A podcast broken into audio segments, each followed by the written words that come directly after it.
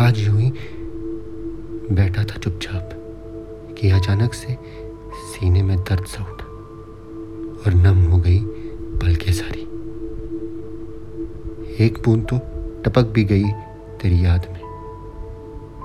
शायद क्योंकि आज भी सीने में तुझे सीने से जो लगा रखा है, आज कुछ कमी सी महसूस हो रही है। शायद आज